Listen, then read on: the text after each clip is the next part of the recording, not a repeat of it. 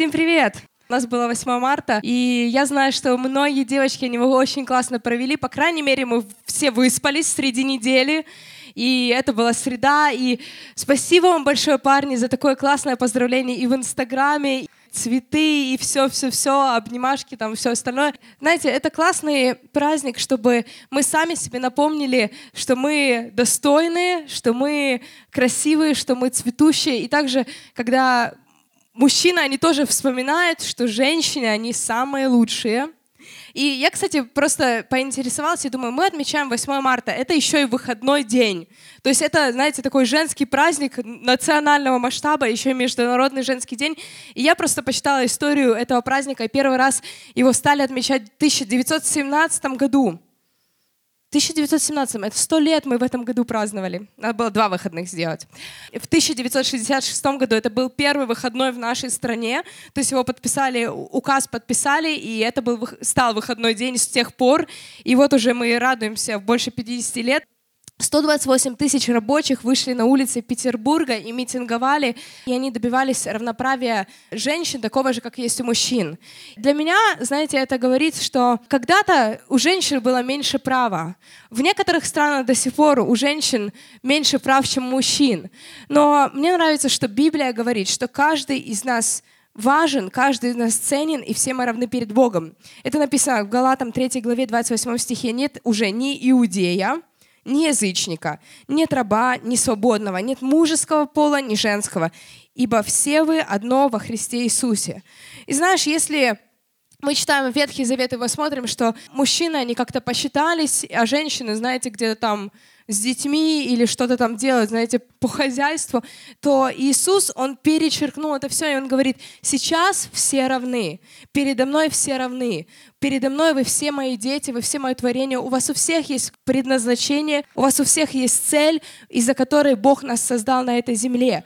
У каждого своя роль, и нам не нужно этого забывать. У меня есть моя роль, как у жены, у меня есть моя роль как у мамы, у меня есть моя роль как у пастора этой церкви. И знаешь, если бы мой муж был против того, чтобы я стояла здесь на сцене, я бы не стояла никогда здесь на сцене.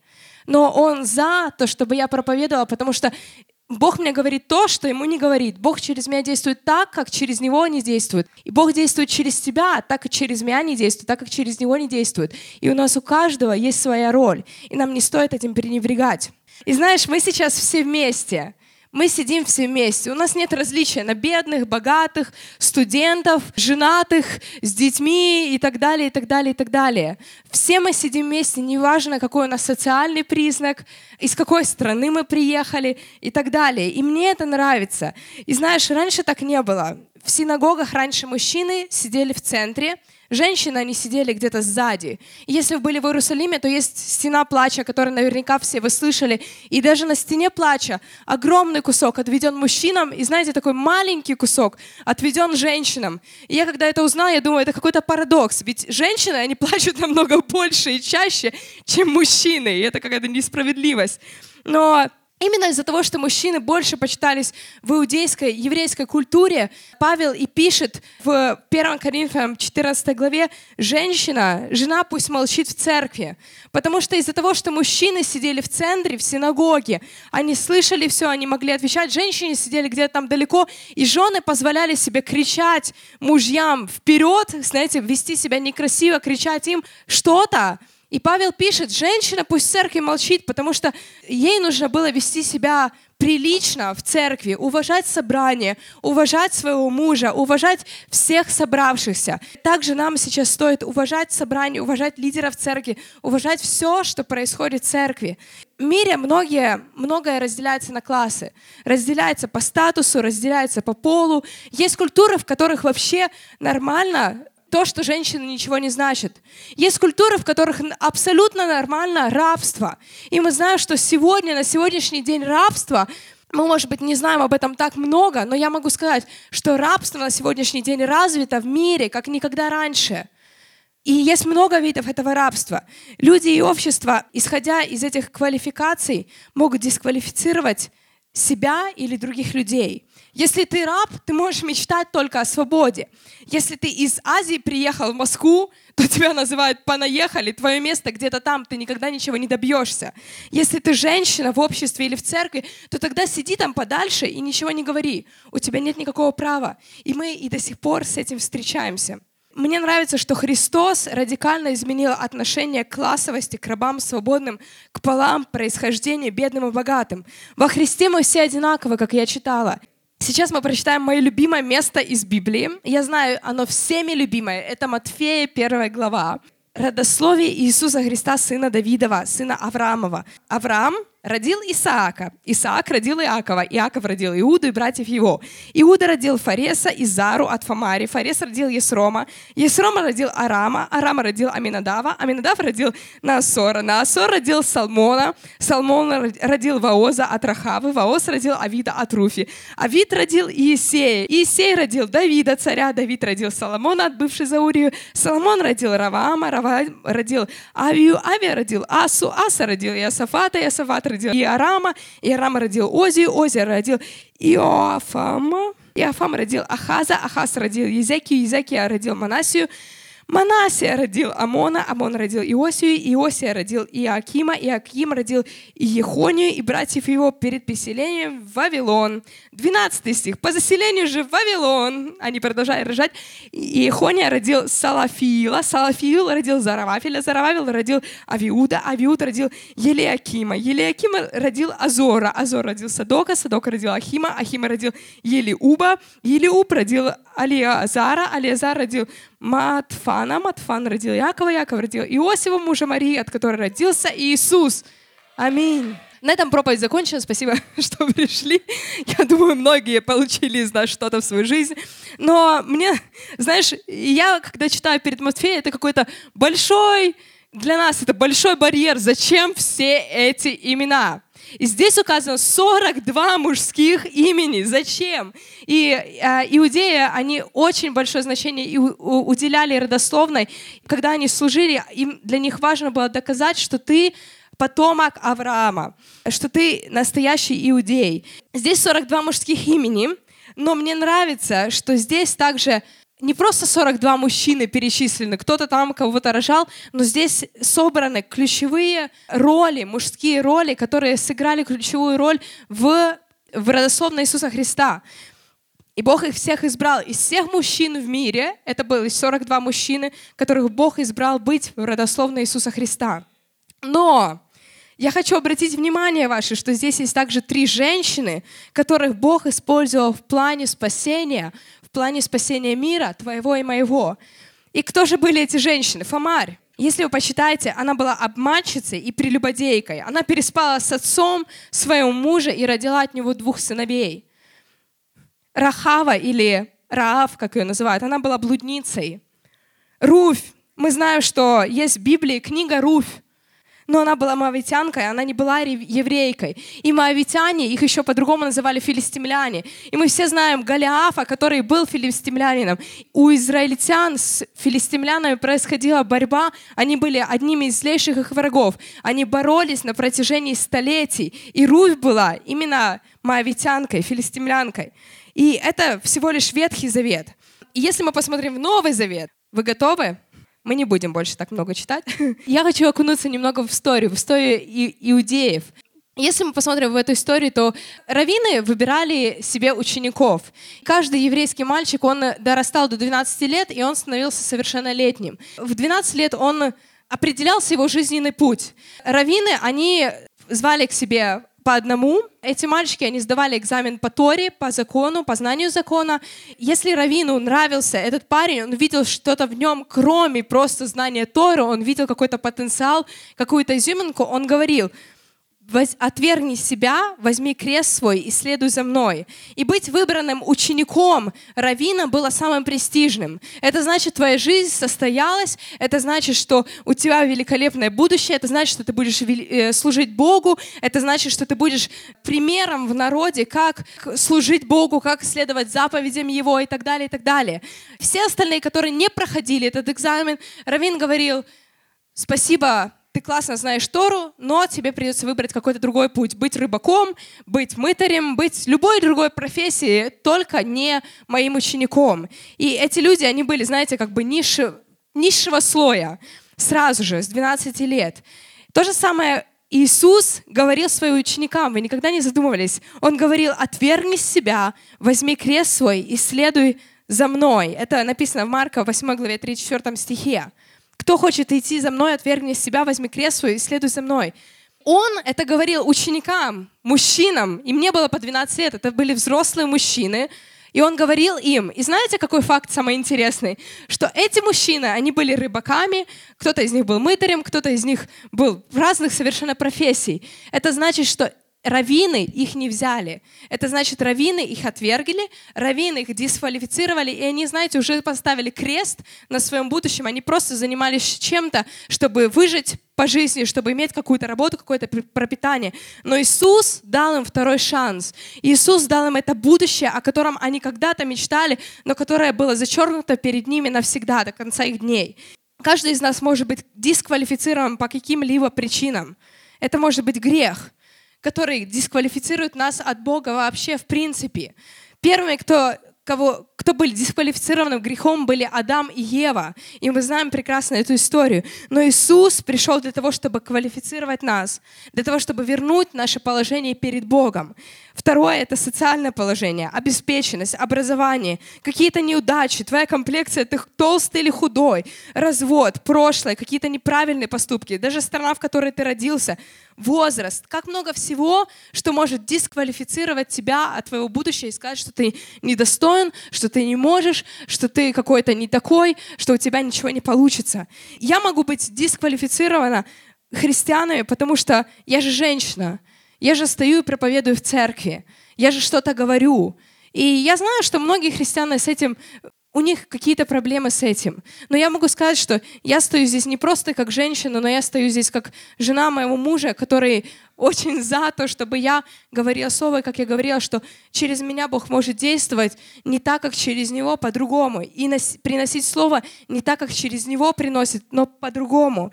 И я это очень ценю. Я не знаю почему, и, знаете, я могу себе говорить, что я не могу говорить. У меня, я действительно не могу почти говорить. У меня голос сел, у меня там дочь, у меня еще, еще, еще. Но я верю, что, знаете, Бог может действовать через каждого человека, неважно даже, как мы себя воспринимаем, Бог действует через каждого человека.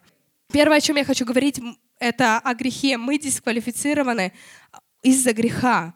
Римлянам 3 глава 23 стих написано, «Но мы приняты во Христе, потому что все согрешили и лишены славы Божьей». И знаешь, здесь не говорится только о грешниках, которые приходят и каются. Здесь говорится об абсолютно всех людях, потому что даже если мы живем со Христом, неважно сколько лет, 10, 20, хоть 50 лет, мы все равно можем упасть, мы все равно можем оступиться, мы все равно можем делать грех, и знаешь, этот грех может дисквалифицировать нас, даже если мы 20 лет были в Боге, мы можем сказать, да ладно, ничего не получится, я уже 20 лет, вот, вот грех вошел в мою жизнь, и я больше не могу быть церковью, я больше не могу быть с Богом, я не могу очистить себя, я не могу этого обидеть и так далее, и так далее. Я ушел, мне ничего не поможет. Но знаешь, есть огромная сила в покаянии. Есть огромная сила в том, чтобы прийти к Богу и сказать, Иисус, прости меня. Даже, даже если я с тобой 20 лет приходить к Нему и каяться перед Ним. Никогда не поздно вернуться, никогда не поздно прийти таким, какой ты есть, к Иисусу Христу. Он всегда ждет. И мы читаем притчу о блудном сыне, когда отец, он ждал сына с распростертыми объятиями. И этот сын, возможно, поступил некрасиво, этот сын поступил плохо к отцу, неуважительно. Знаете, он еще и все протратил, все, что отец ему дал. Он вернулся домой, и я думаю, насколько же отец должен любить этого сына, чтобы чтобы ждать его у ворот, чтобы выбежать к нему, дать ему самое лучшее, все равно, знаете, не дать подзатыльник, да ты, да я знал, что ты вернешься, да я знал. Но он его обнял, он его принял, он сделал огромный праздник в честь того, что его сын вернулся, что он потерялся и нашелся. И знаешь, ты можешь приходить таким, какой ты есть. Вторая вещь. Мы дисквалифицированы из из-за различий, но мы играем свою уникальную роль во Христе Иисусе. Римлянам 12 глава написано, И как по данной нам благодати имеем различные дарования, то имеешь ли пророчество, пророчество по мере веры? Имеешь ли служение, пребывай в служении, учитель ли в учении, увещеватель ли, увещевай, раздаватель ли, раздавай в простоте, начальник ли, начальствуй с усердием, благотворитель ли, благотвори с радушием. И знаешь, из-за различия нашего, может быть, воспитания, из-за различия нашей культуры мы можем отбрасывать или отодвигать тех, которые не живут так, как мы живем, которые, возможно, не поступают так, как мы поступаем из-за из нашей культуры. И различия нам неудобны. Иногда нам неудобно общаться с каким-то человеком, иногда нам даже неудобно сидеть с соседом, который сидит справа или слева. Возможно, он листает Инстаграм и лайкает фотографии. Сейчас ты думаешь, я же записываю каждое слово за Аней. Она же так классно говорит. Мне нравится, что у нас в церкви есть абсолютно разные люди с разным прошлым, которые приехали из разных стран, которые живут в разных частях Москвы, которые работают на различных работах, может быть, некоторые не работают, может быть, некоторые учатся. И знаешь, это так классно, что мы есть друг у друга, и мы разные. Но мы можем себя, знаете, дисквалифицировать из-за каких-то наших различий. Ну, или же мы можем взять пользу из этих различий и быть еще лучше, быть еще сильнее, быть еще объединеннее в Боге. Женщины могут быть дисквалифицированы от служения из-за каких-то культурных особенностей, но во Христе мы, каждый из нас, играем свою уникальную роль. Различия нас разделяют, но Бог убирает все различия. В Боге нет различий. Каждый из нас должен раскрыть свой потенциал по максимуму. И знаешь, у каждого есть какой-то потенциал. Но если ты не такой, как не знаю, как Саша, который сегодня вел прославление, если ты не так поешь классно, если ты не так выглядишь классно, если ты не так коротко пострижен, как Саша, то, конечно же, ты не сможешь петь на сцене, конечно же, ты никогда не будешь лидером прославления. У нас вообще отбор такой. Я шучу у нас нет отбора, но, но знаешь, мы можем смотреть на кого-то и говорить, вот он, он по-настоящему классный, вот он, он служит Богу, он так классно поет и все остальное, но и дисквалифицировать даже себя от Божьего плана из-за того, что кто-то уже двигается в свое предназначение, а ты, а, а ты где-то стоишь, находишься на другой на другой, что ли, ступени своего предназначения. И мы можем дисквалифицировать себя из-за наших различий. Павел пишет, «Посему умоляю вас, подражайте мне, как я Христу». И мне нравится, что Павел пишет, что подражайте мне, как я Христу. Не будьте похожи все на меня. Не получайте, не учите несколько языков, как я. Не будьте таким, не называйте себя Павлом и так далее. Но подражайте мне, как я Христу. Подражайте мне в той, в той страсти, с которой я несу Евангелие. Подражайте мне в той страсти, с которой я строю Божью церковь. Подражайте мне в той страсти, с которой я бегу и хожу по миру и проповедую Слово Божье и распространяю Царство Божье. Будьте такими же, как я, в отношении к Богу, а не просто каким-то внешним факторам или каким-то культурным особенностям. Мы дисквалифицированы из-за неудач, слабости или недостатков, но эти вещи приносят славу Богу во Христе. 2 Коринфянам 12 глава. «И чтобы я не превозносился чрезвычайностью откровений, дано мне жало в плоть, ангел сатаны удручать меня, чтобы я не превозносился. Трижды молил я Господа о том, чтобы удалил его от меня. Но Господь сказал мне, довольно, для тебя благодати моей, ибо сила моя совершается в немощи. И потому я гораздо охотнее буду хвалиться своими немощами, чтобы обитала во мне сила Христова. Посему я благодушествую в немощах, в обидах, в нуждах, в гонениях, в притеснениях за Христа. Ибо когда я немощен, тогда силен. И благодушество, здесь написано такое слово, которое мы не употребляем в нашем каждом дне, вообще мы не употребляем, наверное, слово никогда в жизни это означает быть полностью довольным. И знаешь, для меня это странно, что Павел говорит, я полностью доволен в немощах, в обидах, в нуждах, в гонениях, в притеснениях за креста. Знаешь, он имеет в виду, что когда я слабее, то Бог через меня сильнее. И Бог говорит, ты хочешь, чтобы я забрал то, через что я являю свою славу, через что я двигаю тебя, через что я показываю свою силу в тебе. Ведь если бы я забрал у тебя, ты был бы полностью здоровым, ты бы меньше во мне нуждался и так далее, и так далее. Но Бог говорит, я не убираю это у тебя, потому что я через это являю свою славу. И иногда мы молимся и говорим, Бог, забери, вот дай мне, дай мне денег так, чтобы я просто не работал до конца своих дней. И знаешь, это молитва всех студентов, наверное. Но знаешь, если бы мы не работали, возможно, эти люди на работе, они никогда не увидели бы Бога, любящего Бога, который заботится, который отвечает на нужды. Возможно бы эти люди на наших работах, они, они не знали бы такого классного человека, как ты. Аминь. Если бы мы молились такими молитвами, то мы не нуждались бы в Боге. Мы не нуждались бы ни в чем. Мы бы жили себе прекрасно. Но знаешь, я верю, что есть какие-то вещи в нашей жизни, есть какие-то слабости, есть какие-то немощи, есть что-то в нашей жизни, через что Бог являет свою славу. Возможно, у тебя ты хочешь куда-то двигаться, ты хочешь что-то делать, но, возможно, у тебя недостаточно таланта. И знаешь, я верю, что когда мы упорством добиваемся чего-то, и мы молимся, то Бог нас может двигать больше, чем каких-либо одаренных и талант, намного более талантливых людей. Я верю, что когда мы молимся, и когда мы добиваемся чего-то в наших семьях, то наши семьи могут быть счастливыми, более счастливыми, чем у каких-то мегапсихологов, знаете, которые следуют каким-то 20 правилам каждый день. Я верю, что когда мы просто читаем Библию, когда мы уповаем на Бога, когда мы перечеркиваем какие-то слабости, неудачи, какие-то недостатки, то Бог это покрывает, и Бог это приумножает, и Бог дает здесь свою силу, свою благодать, являет через это свою славу. Я в этом уверена. Мы часто просим, Бог, забери у меня это, забери у меня слабости, забери у меня неудачи. Все бы было круто. Мы бы были, знаете, как сыр в масле. Никогда не понимала этого значения. Это значит что-то очень жирное, наверное. Но, или, я не знаю, почему так говорим, но говорим.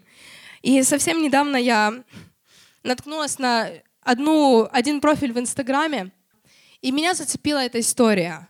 И у нас фотография на экране, меня зацепила эта женщина. Я просто зашла, знаете, посмотреть, кто это, что она представляет. Это красивая женщина, ее зовут Кэтрин, у нее есть прекрасный муж Джей, у них есть ребенок, когда ей было 26 лет, у нее была классная карьера. Они закончили одни из лучших университетов в Америке. Ей было 26 лет, у них родился сын, ему было 6 месяцев, и когда он спал в соседней комнате, у нее случился обширный инсульт. Инсульт настолько большой и настолько серьезный, что врачи говорили, что она вообще не выживет, а если она выживет, то она будет овощем, она никогда не, останов... не восстановится, она никогда не будет разговаривать, она никогда не будет нормальным человеком. То есть она будет лежать просто в койке, в постели и просто будет, знаете, проживать всю свою жизнь лежа без какого-либо сознания. Но эта женщина, она восстановилась, и вот так она выглядит сейчас. Они этим служат. Это служение их семьи, то, что Бог, Он может восстановить любого человека. Но на этом ее история не закончилась. Она не просто пережила инсульт, она не просто заново научилась кушать, держать вилку, не просто заново научилась разговаривать, общаться, но также они забеременели. Случайно, это вышло случайно. Она перенесла очень много операций. Естественно, единственный путь, как она могла родить этого ребенка, это кесарево, но это еще одна операция, и врачи также говорили, что она просто не переживет эту операцию проходило очень много времени, и им поставили срок, когда должна была быть эта операция. Но так вышло, что у нее начались схватки ровно за неделю до этого. И они думали, знаете, это как бы тренировочные схватки, кто был беременный, у кого жена была беременна, вы знаете, о, я рожаю, рожаю, поехали, нет, ты не рожаешь. Так и они. Они думали, это тренировочные схватки, они никого не будили дома, просто муж и она, они поехали в больницу просто, чтобы проверить, убедиться, что это все тренировочные схватки. Так вышло, что пока они доехали, она практически начала рожать. И она рожа, родила самостоятельно. И знаешь, у них на сайте написан один слоган, что из жизни на которой врачи ставили крест, на которой, может быть, даже близкие люди ставили крест, родилась новая жизнь. И знаешь, люди, люди иногда ставят крест на том, что они проходят, на каких-то своих болезнях. Но я могу сказать, знаешь, недо, недооценивай Бога в своей жизни. Эта женщина, я поражена ее историей, и, конечно же, она будет служить, и, конечно же, эта история восстановления ее как личности, восстановления ее семьи. И также у них есть теперь двое детей. Знаешь, это, это свидетельство Божьей славы, это свидетельство Божьей руки на ее жизни. И давайте все встанем. И давайте будем молиться о том, чтобы мы не дисквалифицировали себя из-за чего-то в своей жизни. Мы не дисквалифицировали себя из-за различий. Мы не, сделали, не преуменьшали себя, свою значимость, свою роль из-за каких-то наших особенностей, из-за каких-то нашего образования или нашего наших привычек, из-за нашего прошлого, возможно, из-за того, что мы проходим сейчас.